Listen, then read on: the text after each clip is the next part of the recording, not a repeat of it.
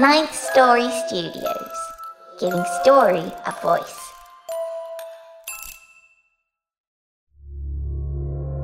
This podcast is part of the Dark Myths Collective. Visit darkmyths.org to discover more shows like this one.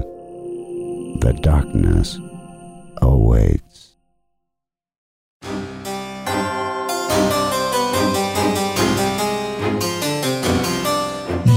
Listening to the Wicked Library.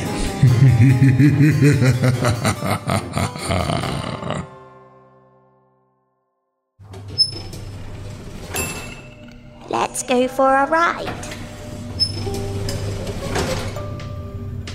There are many stories here. Like this place, like many things here, some have become lost. All lost things yearn to be found, and all stories long to be told. I've searched through my building, gathering up stories from every floor from the basement to the ninth story, and every floor in between. Stories of choice, of the hopeless, the redeemable, and the lost. Stories that will unlock something inside of you and carry you through fear to your future. Get your copy of the Lift's First Anthology on Amazon in print and Kindle. Let's go for a read.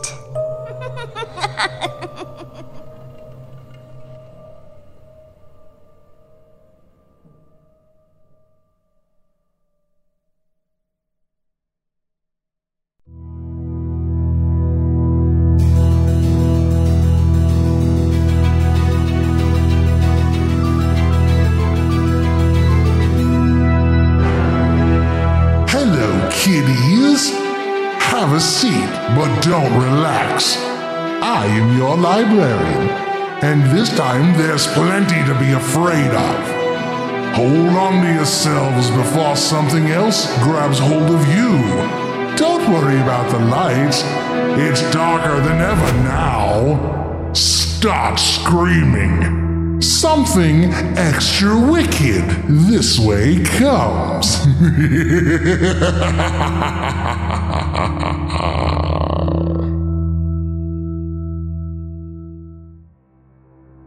Today's first story, The Lake Manawanka Meat Lover, was written by Sheldon Burney and is told by Graham Rowett. Kyle was wiping the counters down when Rochelle poked her head into the kitchen and hollered, Kill the ovens, we're closed. All right, Kyle said, as Rochelle ducked back out to the front of house. About time. The night had been a slow one for a Friday. Not surprising, considering it was the last weekend the pizza place on Lake Manawaka was open for the season, but still a drag. Kyle walked down the line, flipping the grill, deep fryer, and warming lights off, each in turn, leaving the oven on. Kyle and Rochelle had been the only ones on after the brief dinner rush of a half dozen tables and another dozen bills for pickup had ended two hours earlier. He'd made himself a large pizza to take home with him, a Lake Manawaka meat lover, piled high with pepperoni, salami, crumbled Italian sausage, bacon, and ground beef. It was sitting in the walk in cooler, waiting to go in the oven so it'd be hot and ready in time to lock up and head home. Once inside the trailer he'd rented for the summer, Kyle planned to sit back, put something on the TV, and enjoy his steaming pie in peace. Early next week, he'd be back to the noisy hustle and bustle of the city, so Kyle planned to enjoy his final few quiet evenings in the boonies to their fullest by doing a whole lot of nothing at all. The counters were cleaned, the inserts wrapped. All the items from the deep freezer had been pulled the previous evening for the season's last hurrah before the summer resort town closed up shop for the winter. Kyle took his pizza out of the fridge, opened the oven door, and slid it in. Then he removed his apron and stepped out the back door for a quick hoot, jamming a cardboard box in the door to keep it from locking behind him. The restaurant abutted the back 40 of the Lake Manawaka campground, which had already closed for the season earlier that week. A gravel lane separated the kitchen's loading zone from the pine, birch, and bush of the empty campground. Beyond that, the real woods stretched out endlessly to the north. Tangled shadows stretched from the full moon across the open space between the trees, the bear proof dumpster, and the back of the restaurant, swaying to the rhythm of the wind. The light above the back door had burned out a week ago.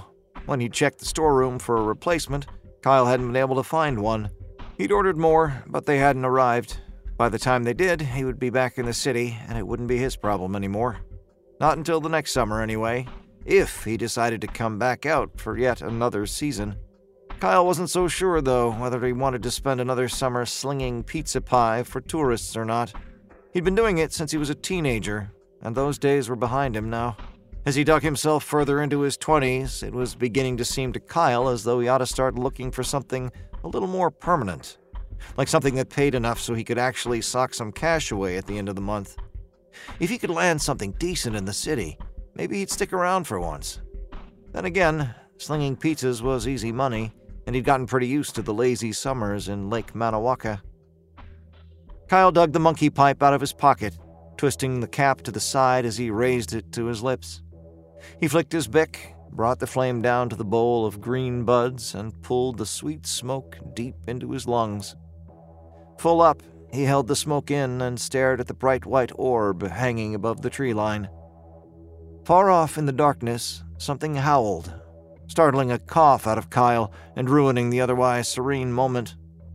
It was that time of year, but Kyle was still startled by the call of the wild animal out in the darkness. Kyle spat into the dirt in disgust, twisted the pipe's cap closed, and tucked it into his pocket. Damn coyotes, Kyle muttered, slinking back into the kitchen, his heart racing just a little from the start and the injection of THC into his bloodstream. After checking on his pizza, Kyle made his way to the front of house. Garbage ready? You betcha. Rochelle, a stone cold pro server who'd been working summers at Lake Manawaka since she was a teenager herself, answered without looking up from her cash out. Now closer to 30 than 20 and studying office management at the local community college, Rochelle'd been in the game too long to pass up the easy money that came with waiting on tourists in the summer, though she'd swear up and down that this was her last summer as a waitress. Ready and waiting for you. Kyle grabbed the black bag full of dirty paper napkins and soggy paper coasters, soiled tissues, and used tampons and tossed it down the hall towards the door. Then he circled back through the kitchen, tying off the two bags of wet food scraps and dragging them towards the back. He set them down with a sigh. He'd have to take them one by one to the bear proof dumpster or risk splitting the bags open on the rough ground. He'd done that before, more than once. Shoveling wet scraps was about the worst way he could imagine ending his otherwise easy peasy penultimate shift of the season so two trips through the dark to the dumpster it would be. Hoisting the first bag up over his right shoulder, Kyle shoved the back door open again. He stepped out into the moonlight and felt a wet drip down the back of his leg. Fuck's sakes, Kyle swore, picking up the paste in a vain bid to limit the volume of garbage juice soaking his work pants. Though he knew the path well, he stumbled along the root snarled ground as he caught himself from falling, the jolt sluiced the wet contents of the bag, splashing even more down the back of his leg. Shit, Kyle muttered with a shake of his head. At the end of the path, Kyle reached blindly for the handle that he'd opened countless times over the past couple summers. His fingers pushed the dummy lock, designed to keep pesky bears from rooting through bins in resort towns across North America, and his arm jerked the dumpster lid open. When he tossed the bag into the dark maw, it made a sickening squelch upon landing amongst the rest of the week's trash. Kyle turned and stomped up the path to the back door of the restaurant, where he picked up the kitchen garbage with his right hand before hoisting the lighter front of house trash over his left shoulder. He navigated the dark path then. With his left hand, Kyle reached out and opened up the metal bin and dropped a small bag in. As he swung the heavier kitchen garbage bag towards the stinking hole, another howl rang out in the darkness, much closer than the one that startled him only minutes earlier. Kyle fumbled his toss. The bag caught on the lip. The plastic tore, spilling wet food scraps and soggy napkins down the side of the dumpster. God damn it! Kyle cursed, heart racing as the dumpster lid slammed shut with a resounding clang. Another howl rang out as Kyle shuffled off to grab a shovel from the shed next to the restaurant's back door, as though in response to the clang echoing among the pines and poplars. For a moment, Kyle wasn't so sure it was a coyote after all. If it was, it was a big bastard, he figured, and getting closer.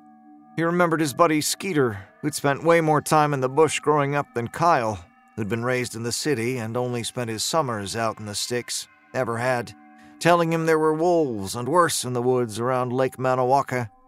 Should see some of the things me and my uncles come across when we're hunting up north. Skeeter'd say as he packed a fresh bong load. Man, bloody elk ripped ass to tea kettle, antlers hanging up high in birch branches, claw marks carved deep in the trunks of trees, man, all gory and shit. There's shit out there we don't even know about, man. Crazy shit. Bullshit, Kyle thought. Just a coyote. As he was hunting around in the dark shed for a shovel, Kyle remembered that his pizza was still in the oven. Ah, crap, he muttered, abandoning his search and bolting for the kitchen. He arrived just in time, the cheese bubbling, the crust and bacon strips crisped to the verge of burnt. He pulled the pie out with the paddle and slid it into the open, waiting box with a plop. As he slammed the oven door and flipped its switch to the off position, Rochelle pushed open the kitchen door. I'm out of here, she called, poking her bleached blonde head in quickly. See you tomorrow, Kyle. See you, Rochelle. Kyle called back as she ducked out, headed home to her two year old daughter and her beer bellied boyfriend.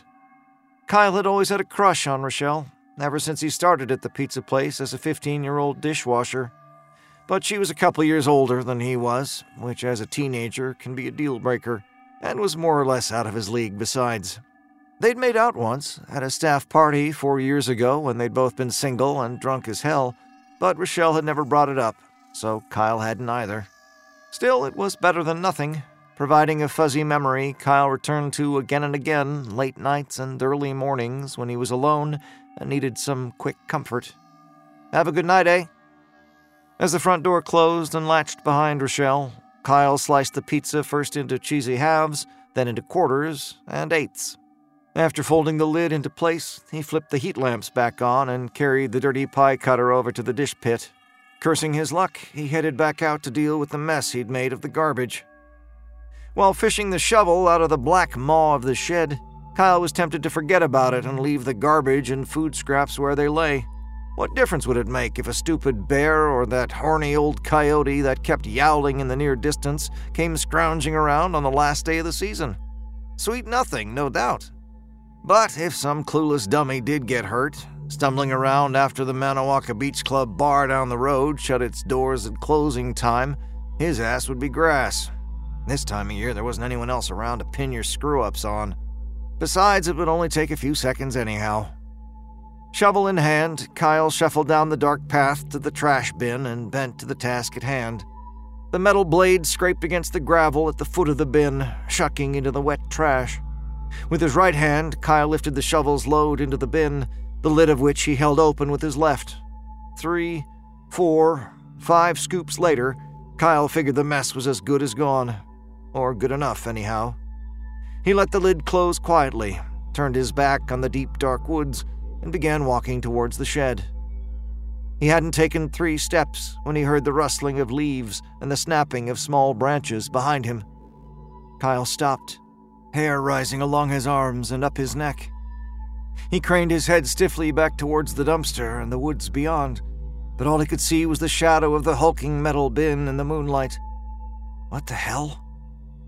The wind whistled through the pines, the bare birch and aspen branches. The only other sound Kyle could make out was the pumping of his own blood through his veins, racing past his inner ear, pulse hammering like a double kick drum. There's some messed up shit out there, he remembered Skeeter telling him on more than one wasted occasion. Things you never seen, bud. Fucking things you could never imagine. Get it together, Kyle told himself, standing there in the darkness before letting out a long held breath. Well, he'd never really bought Skeeter's line of bullshit. If the night were dark enough, or the wind loud enough, Kyle's mind was known to wander into those dark corners of his imagination. The woods stretched out to the north for miles and miles, broken only by the occasional logging or mining road. Though he was loath to admit it, there was certainly space out there for Skeeter's crude beasts to run amuck. You're just tripping, But as he turned back and took his first step towards the restaurant, Kyle heard it again the heavy, distinctive crunch of leaves and the cold snap of dry wood. Gripping the shovel tight with both hands, Kyle stood staring into the darkness, heart pounding. When nothing emerged, Kyle shook his head in disgust. Quit being a dumbass, he cussed himself, hustling back to the shed and tossing the shovel in. He slammed the door and slapped the padlock closed. Kyle hurried into the kitchen and flipped the heat lamps off. He picked up his warm pizza box, hit the lights, and made his way out the back door again. He was in such a rush that he forgot to sign out before he kicked the piece of cardboard that kept the back door from latching out of the way, slamming the door behind him. Once it was closed and locked behind, Kyle was determined to slide in behind the wheel of his car and get out of there, pronto. Fuck signing out. He'd do it in the morning. Gravel crunched under his grease splattered sneakers as Kyle hustled across the back lot. Closing in on his Buick LeSabre, he began fumbling in his filthy chef pants for his keys. He set the warm pizza box on the roof of his car and pulled out his keys. As he was working the key blindly into the lock, Kyle looked up, furtively scanning the shadows that surrounded him from all sides. The lock clicked, and Kyle wrenched the heavy door open, dome light flashing. When he grabbed the pizza from the roof of his car, his eyes caught something moving through the darkness among the trees to his left. Stepping back with a start, the greasy box slid from his hands. As it hit the ground, the box popped open, spilling the Lake Manawaka meat lovers out over the gravel and pine needles at his feet. Aw, oh, come on! Kyle moaned in exasperation, his eyes scanning the darkness, hoping to see a lost cat or dumbass dog mosey out of the woods. But nothing emerged. In a quick burst of relief, Kyle realized that it was probably just Skeeter playing a dumb joke. That asshole was always trying to spook him with his talk of wolves and shit in the woods. Seriously, Skeeter had said during the many nights they'd spent sitting stoned in Kyle's trailer or in the front seats of his own car on some dead end back road after burning one down. You ever heard of the Wendigo? Fucking Indian legend, bud. But my uncles, they swear that shit's for real. She's the beast of beasts, bud. Like pure fucking evil, man. No shit. Very funny, Skeeter, Kyle yelled into the night as he stooped down, helping to salvage some of his pizza. If Skeeter was pulling his leg, then Skeet could find his own way to get high tonight. Kyle had had just about enough of Skeeter's endless line of backwoods bullshit. He took some assurance that once he was in the city, he wouldn't have to hear about wolves or wendigos or whatever the fucks anymore. Not until next summer, at least. Hardy fucking har, buddy! Hardy fucking har! But the wailing wind was the only reply Kyle received. Skeeter didn't come stepping out of the darkness. Neither did a lost cat or any dumbass dog. Kyle took a deep breath, his blood thump thump thumping past his ears, and shoveled a couple slices of pizza back into the box. When a branch snapped right behind him, Kyle jumped at the crack, spinning around. Damn it, Skeeter! Kyle cursed, ready to confront his buddy with a solid jab to the shoulder or a kick to the nuts. Instead, Kyle found himself staring into the eyes of a beast towering over him, easily the biggest animal, beast or thing he'd ever seen. Whatever it was, Kyle realized with sinking horror, it was no coyote. The slices of pizza that he'd collected slid from his greasy fingers. Oh shit, he started to say. Then, whatever it was, which looked like a coyote, if a coyote were bigger than the biggest wolf he'd ever imagined, and stood upright on its hind legs like an enraged and overprotective mama bear, growled at him low and mean. Kyle tried to force himself to take the couple steps backward into the open door of his LeSabre, but his legs wouldn't move. Instead, his bladder let loose, and he began to moan, hot piss dribbling down his leg to soak the dirt next to his forgotten Lake Manawaka meat lover. In the movies, Kyle thought disjointedly, this would have been where the director cut to black. Bullshit, Kyle had told himself. Fuck sakes. There were worse things in the woods. Kyle understood with a sick wrench of his guts. Skeeter had warned him on more than one occasion, but he hadn't listened. It turned out Skeeter and his inbred uncles weren't so full of shit after all. Whatever it was that stood before him, panting hot garbage breath in his face, took a giant step forward. Its monstrous tongue dripped bloody drool between impossibly large yellow fangs. Steaming pizza at his feet, all but forgotten, Kyle knew he would never see the city lights again, that this was it. He knew, too, that there would be no quick fading to black, but instead a red tearing that would seem to last forever in the dark northern night, and a long, lingering scream that would be lost within the wind among the trees.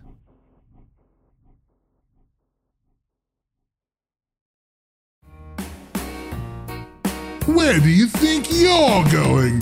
There's more story to come. Don't you want us to keep the lights on?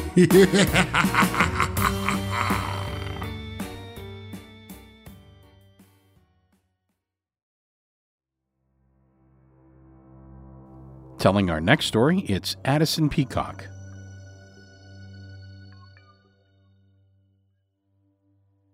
The Bad Things by Celine Grasby. Dad leaned against the hood of our brand new 1987 station wagon. He took the cigarette from under his bushy mustache and flicked it to the ground, stamping on it with his brown leather sole.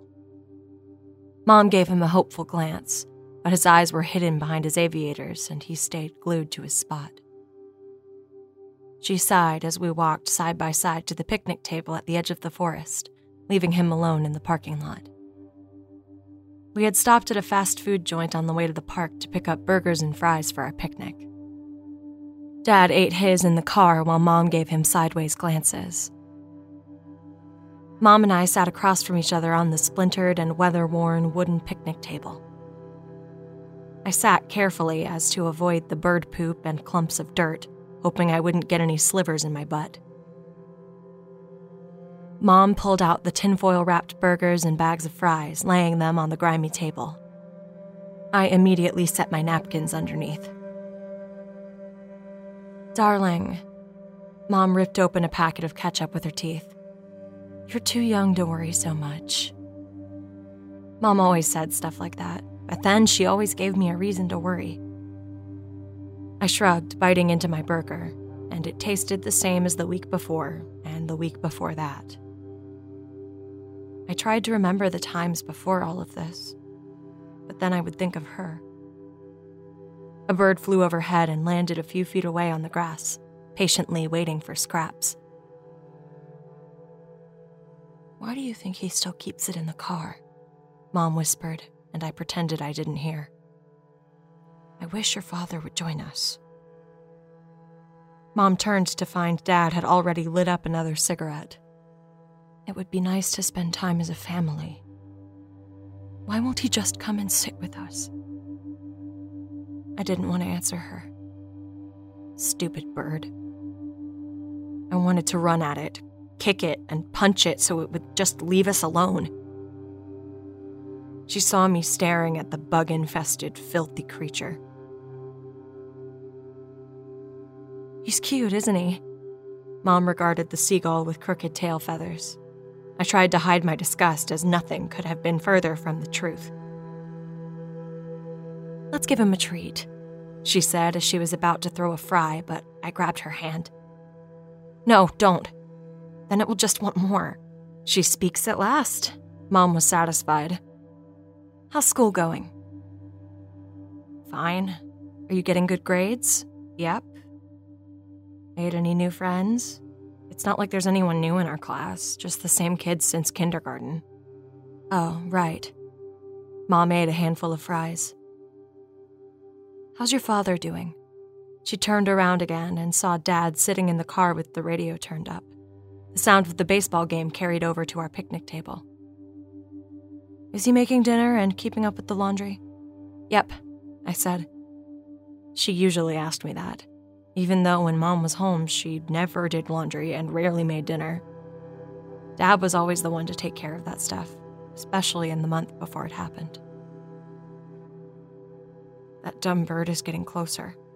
It should be scared of us, but it's not. I should give it something to be frightened of. I wish he would come and sit with us. Mom had her back to me again. Why won't he just come and sit with us? There was a pebble on the far end of the beach that looked reasonably clean. I picked it up and held it between my fingers. He's acting so weird. Don't you think he's acting weird? What do you mean, weird? I threw the stone at the bird and it flew back a ways. Has he said anything about his job? Mom couldn't tear her eyes away. Are they making him work long hours? No. I shouldn't say it, but then maybe if I did, she would finally turn around and stop staring at him like a lost kitten. Mrs. Malone has been spending a lot of time at our house. Oh. Mom whipped her head around. The bird flew to the other side of the picnic table, close to the edge of the forest. How often does she come over? Mom asked. Every night for dinner for the past two weeks, I said as I found another stone. Every night. Does she cook or does he? Does she bring her son? I tossed the stone and it landed behind the bird, next to a gray, crusty set of toes. I almost choked. My eyes drifted up to a grossly fat belly that hung over two scabby, emaciated legs. It had tiny shoulders and bony arms that hung limply at its side. Its hands were huge, with long, thin fingers and rotten fingernails. My stomach churned and my head was faint. I was either going to pass out or throw up. Mom put her head in her hands. That's why he wouldn't even look at me on the drive over. I'm such a fool to think that he would wait for me. It's not like I know when they're going to let me out. The thing had an oversized mouth with razor sharp teeth and slits for eyes. It smashed together its bloody teeth over its black tongue as it emerged from the shadows of the forest. I wondered how long it had been standing there, and why I hadn't noticed it until now.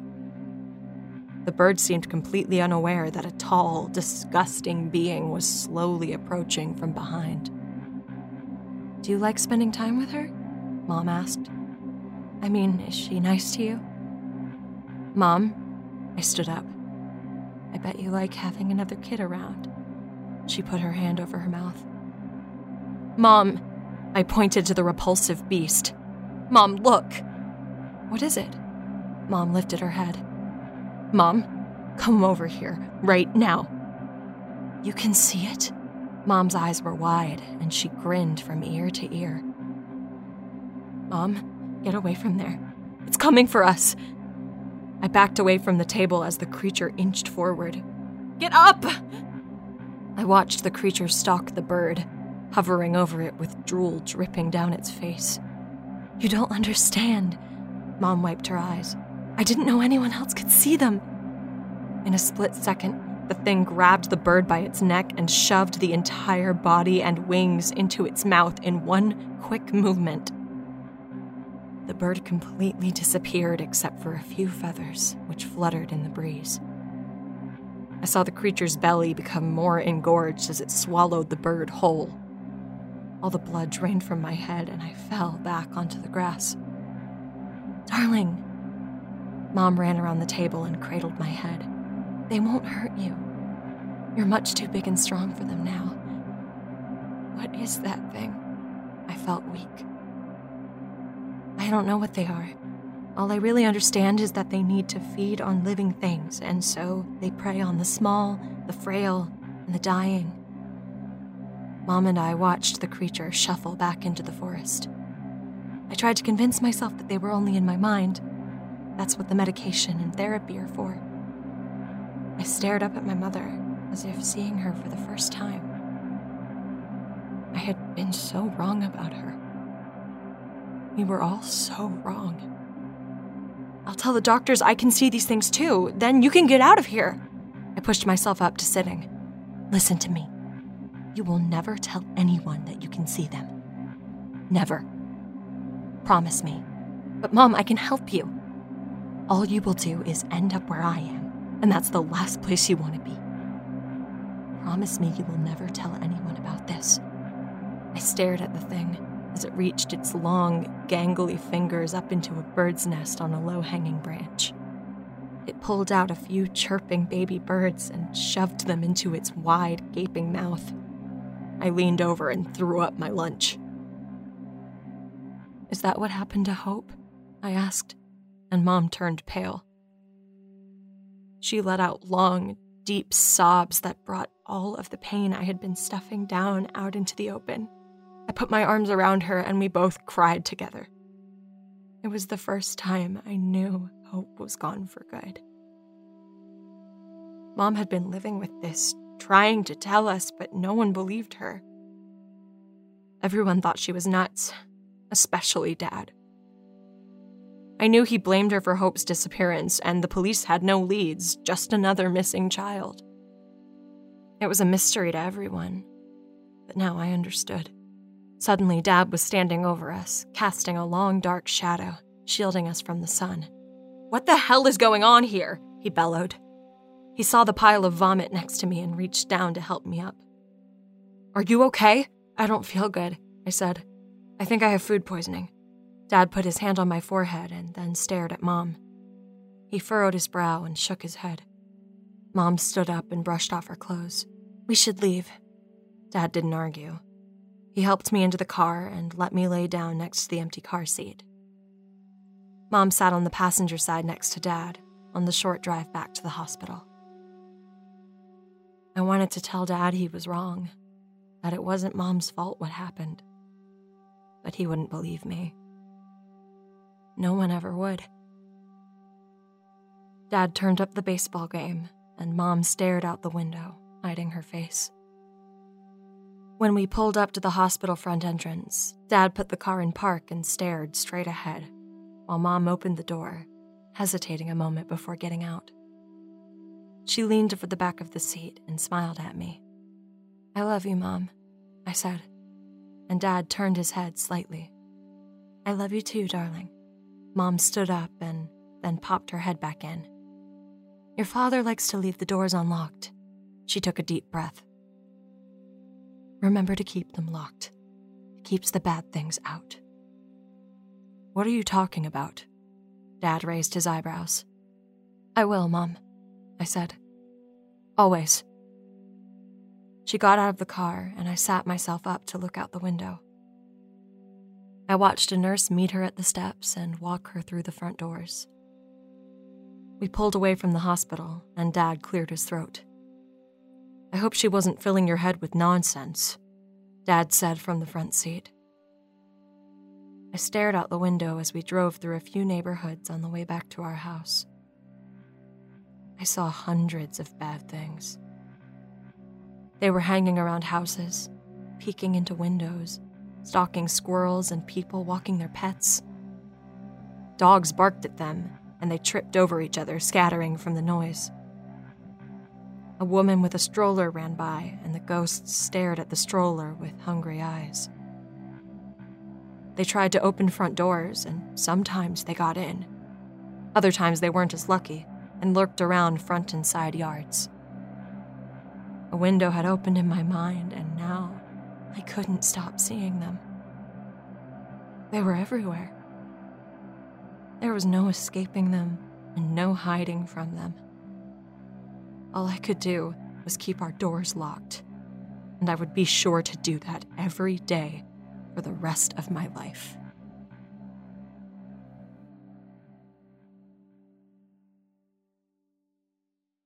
Hey, where do you think you're going? There's more stories here at the Wicked Library. Stick around, or we'll turn the lights off for good.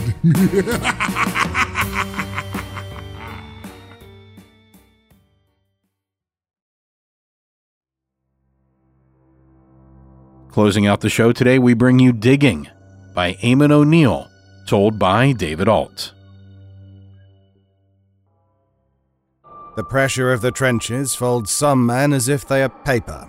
Of course, my mentor can't help but stress that the Irish are born weak of mind, known for their fondness of whiskey and stout. I don't know, I try. Mick doesn't seem the kind to lose his head. He shrugs, lights up some tobacco, and inhales. There has never been a war more zealous than this. He stubs the cigarette out after two puffs and flicks it near his patient's bed. And for many, it is not merely the body that is destroyed. He's given Mick something to help him sleep, but his eyes won't close. Instead, he slouches against the mud bank, a line of spittle hanging from his freckled chin. The Irishman's lips mouth words without sound. Check on his trench foot, the medic yawns. I'm off to spend a penny. Bleak, dry air spans above us. It hasn't rained for weeks, and the soil is brittle, a welcome reprieve from waterlogged lines. I loosen Mick's boots and remove his socks, stomach looping with the unlaced stench. Breathing through cracked fingers, I oil a rag to wipe the necrosis. Gangrene has not set in, but the skin is bloated in sores and blisters, speckles of erythema or cyanosis. Another downpour will most likely see them amputated. I can't tell if it's the officers shouting orders or the trembling ground that startles me first, but after the impact, men scramble the jagged communication trenches like ants distressed.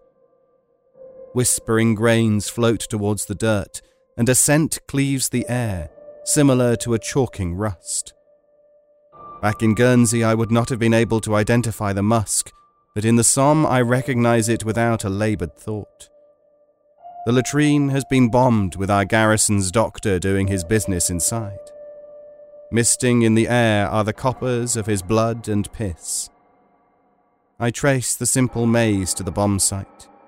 As the chief medic's trainee, I am unspokenly tasked with the care of our unit until a proper replacement can be resourced. For his own sake, I pray he has trained me well. Private Michael Kavanagh is now asleep chest rising with a deception that could mistake him for one of the departed. I whisper a second prayer for his recovery. Dusk settles, and the infantrymen stand to attention at the furthest reach of our trench. Draping darkness and dwindling light are the most dangerous frames of day, the times most likely to see falling shells. Our men watch and listen, waiting on something, hoping on nothing. The stars emerge silently, glimmering above the sliced earth. Beneath them, I find myself wrist deep in a young private's stomach, his lungs drowning in blood. Night settles fully, and through some mercy, neither breach attacks. The private dies, his blood congeals on my fists, and soldiers cubby into muddy beds. Those that can't sleep drink tea rations and talk softly. Others sit in quiet contemplation. A harmony of snoring is offset by filthy jokes and wheezing laughter. The following day, a small reserve treads the lines backwards, settling ladders against old parapets, hauling the dead onto what was once an active battleground.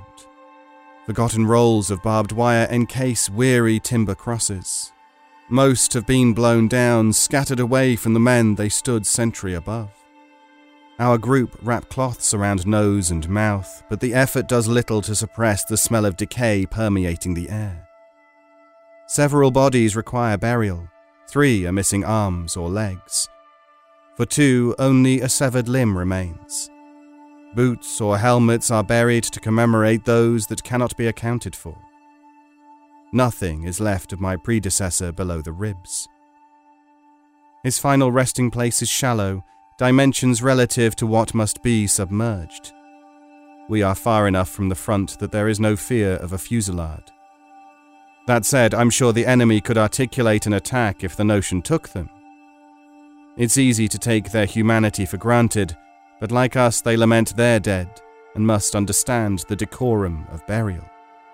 They are people, after all. Mick's wide eyed gibberish flashes to mind, barely coherent and speaking of things that couldn't possibly be human monsters emerging from the soil. Any change in Michael Kavanagh? An Irish private asks, as if privy to my thoughts. I imagine he should wake soon. With any luck, his mind will have settled. You Irish are lucky and all, ain't ya? A Tommy calls out, cigarette hanging from his corner mouth, shovel piercing the soil. There's no one lucky these days, I don't think, the younger man says, wiping sweat from his face. He scratches an eyebrow, the tendons in his forearm shifting like gears. A few of the lads were saying that Mick said he saw some kind of Jesus, I don't know what, Na Fomhori, Flanagan says in Gaelic. A few teeth missing, bright red hair, and lazy green eyes, skinny as a scarecrow. Poster boy for the Irish. They existed back in the times of the Fianna, demons that came up from the ground. And he makes a gesture to the opposing trench not three miles away. I think we've had enough of them without poor Mick's nerves dreaming up more from back home. Haven't heard anyone talk about them since me grandfather, God rest. Flanagan blesses himself, smirks. Funny, isn't it? There's real flesh and blood bastards looking to kill us, and Mick's going dim over folklore. He puts his shovel down and sneers towards me. Funnier still is us here now. Irishmen fighting alongside Englishmen, making sure no one takes their land. It's hard to tell if he's taking the piss or looking to start trouble. Flanagan is always perching on gullible shoulders, seeing if he can talk them into a mischief or two. Sure, when this is all over, we're going to go back to knocking the shite out of each other anyway, aren't we, lads? He turns to the Irishman nearby, grinning. The Paddies rebelled against the British last Easter. To say it was unsuccessful would understate the affair. From what I understand, it was a dismal effort, yielding little more than fresh martyrs. I hadn't taken the group's nationality into account until that moment. Seven men, five of them Irish. It wasn't uncommon to find bruised Irishmen or black eyed Englishmen when word of their rebellion travelled. It still isn't. Give over, an older Paddy shouts. Brown didn't have nothing to do with what happened in Dublin. I'm just saying. Well, don't say. The fucking smell of this place would turn a hound blind. Pick up your spade and hurry on putting those craters in the ground. The rest of the ceremony is wordless.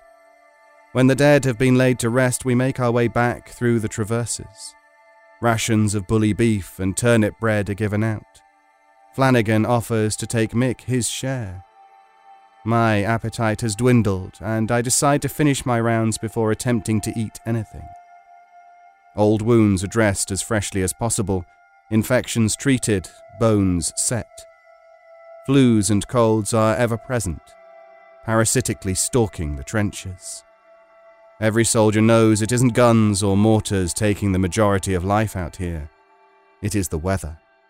Mick is sitting upright when I return. Deep set lines bracket his lips, puffed arcs under cobalt eyes. My father used to say that the eyes were a porthole to the currents inside a man. Mick's pupils are small as pinpricks. James, a quiver in his voice. I had a mad dream. I was a blackbird, maybe a crow or rook. It's hard to tell the difference between them. A blackbird is smaller, I think, and I, I felt very small, so I did. That tin of beef that Flanagan brought should be lying around. I was able to fly very high, James. I started making my way back home, flapping my wings as hard as I could, following the land towards the shore. There should be crumbs from the turnip bread on Mick's dry lips. The ground was dug up all the way back to the coast, and the sand was the same. He looks at me, gaunt. Even the sea, James, he whispers. Even the sea had trenches in it. I look into his eyes, try to find something of the man I know. How do you feel? Hungry. Did Flanagan bring you the rations? I don't feel so bad anymore, he says. He rubs my knuckle with his thumb. The rations, Mick. Did Flanagan bring them to you? I don't feel so bad about yourself and myself. I run a hand through his strawberry hair. He sweeps my neck with his arms, pulling himself close. For a moment, the tension inside eases, the wholeness of my body exhaling, followed by another sensation like drawing fresh breath. Some noise startles us both into a sudden retreat. Mick's mind is at least sharp enough to remember the order of things. He looks at me and smiles, sutures my fingers in his. He needs to eat something. Flanagan is leaning against a parapet, laughing loudly as a fellow private chronicles his adventures with London city prostitutes. Flanagan! It comes out more aggressive than I'd intended. The mild tint of redness in his cheeks gives him away the subtle unsureness in his eyes. What? The ire in his voice matches my own. Where are Michael Kavanagh's rations? A single drop of rain grazes the tip of my nose. Sure, I don't know. You said you were bringing them to him. Flanagan adopts the same self impressed grin from earlier. Why do you care, Brown? You're a puff. The sky grumbles, begins spluttering water. Memories of days submerged to the knee, feet rotting and stinking in these shallow canals. Men groan and curse, rush to find any kind of shelter. Flanagan tries to scramble alongside them. Without thinking, I slide an uppercut flush into his chest. He falls onto his ass, gasping. The troops stop running from the elements and turn to watch. Drenched fatigues an acceptable price. You'd let a fellow countryman go hungry, would you, Flanagan? Also, you could stuff your own face with that tasteless shit. Flanagan sits in the moistening dirt, rain pelting his shoulders, constipated moans reverberating through him. I turn and walk through the throng of soldiers.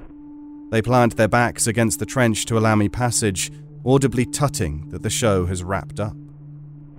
The downpour smashes the dirt, changing earth to mud so loud that I don't hear Flanagan closing the distance behind me.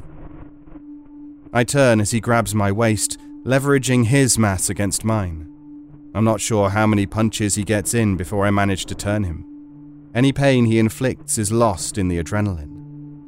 My fists become loose, maybe too much so. Flanagan has lied, so I punish him. Because I've uncovered the truth, because that truth cannot be tolerated. For a second, under the blood and slush, his face looks uncannily similar to my own. You are a puff, aren't you? he whispers, mouth in a half smile. An artillery strike has been planned for the twilight stand to. All medical personnel have been ordered to stay close to the front line. It has not stopped raining since my fisticuff with Flanagan, and night is settling around us. The water, the darkness, the war, each one compounding a misery. Positions are taken, our man in the sap peers through a periscope rifle. He reports no sign of movement. A signal is given and the first mortar is launched. It cuts the sky quietly. The unit braces, muscles poised as a shell explodes past the enemy line. Our men shout, armaments are rushed forwards, the mortar cannon is replenished. Another shell bayonets the air, explodes. The infantrymen load two more and fire them off. Teeth dig into lips, bowels groan, breath hastens. The breech tremors in anticipation of return fire. But nothing is returned. A quiet order commands a reprieve. Guns are lowered, stock is taken. The unit listens and watches. Time grinds against the darkness until our man in the sap shouts that he sees something moving but can't make it out. A flare is launched and a siphoned note rings dull. The sky is scorched in shimmering white. It's then that we see them rushing towards us, those at the lead barely 20 yards away. Rifles are leveled towards them, knives brooding for impact. Shots ring out, striking those at the fore. But something is wrong. The mobilization isn't right. There is no apparent tactic, no sense to what our enemy is doing. Before the airborne glare has expired, I realize that something stirs me. Many of the oncoming troops do not have their weapons drawn. Some don't appear to be carrying them at all. The first of the opposing unit are impaled against a torrent of pikes. Waves crash against them, scrambling and screaming words I can't make out. As the men multiply, we lose footing to the sludge. A Bulgarian soldier transcends the breach, escaping into our flooding trench. He does not attack. He races through our line and never looks backwards. This isn't an attack. This is a retreat. Another flare is ordered, and the flat earth of no man's land is lit under crackling phosphorescence. We all must see it there, clawing through the mud, grasping and chewing with an impossible maw. Not a single man moves as troops continue to break our boundary. Dumbfounded and disbelieving, we stare. The first of our men to wake from this momentary stupor turns tail, running alongside the enemy, sprinting through trenches that have taken months and years to dig. The thing pushes itself up from the earth, grabbing a soldier as he runs. Darkness rushes around us as the phosphorescence fizzles out. Without an order, another is launched. When the sky is once again lit, the thing is holding a single leg in gargantuan fingers its jaw ruminating like a cow's, bones splintering with every chew. Its figure wavers as if covered in smoking tendrils. I can't tell if this abomination is made of shadows, densely matted hair, or something else entirely. It continues to pull itself up from the ground. When it stands fully upright, the moon is eclipsed. Men are plucked around me as I run. I hear Russian and Italian cries, a German wail, a prayer in Gaelic. The beast seems indifferent to which side of the trench a man fights for. Without meaning to, I find myself standing at the entrance of the sick bay. Mick is sitting where I left him, a tin of bully beef in his hand. A tin he must have had all along. He looks at me, and I see less in his eyes than ever before. He smears the cheap meat against his lips and whispers, I haven't been to the confession box in years. A yelp flies skyward, and without looking, I know it is Flanagan. He is thrown before us, his rib cage a collection of broken spines that pierce dripping entrails. Hormore, he wheezes, an arm outstretched towards the giant. The thing cranes its neck towards us, it haunches over as the phosphorescence disappears. It doesn't matter who we are, what we have chosen, or what we are unable to change. In the eyes of the Colossus, we are all the same.